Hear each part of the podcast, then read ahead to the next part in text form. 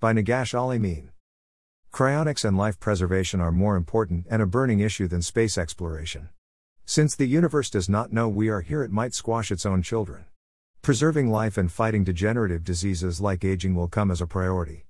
In a universe where life is not just rare but non existent, we must develop ways to preserve cellular integration indefinitely. What is the rush to end life in an endless multiverse?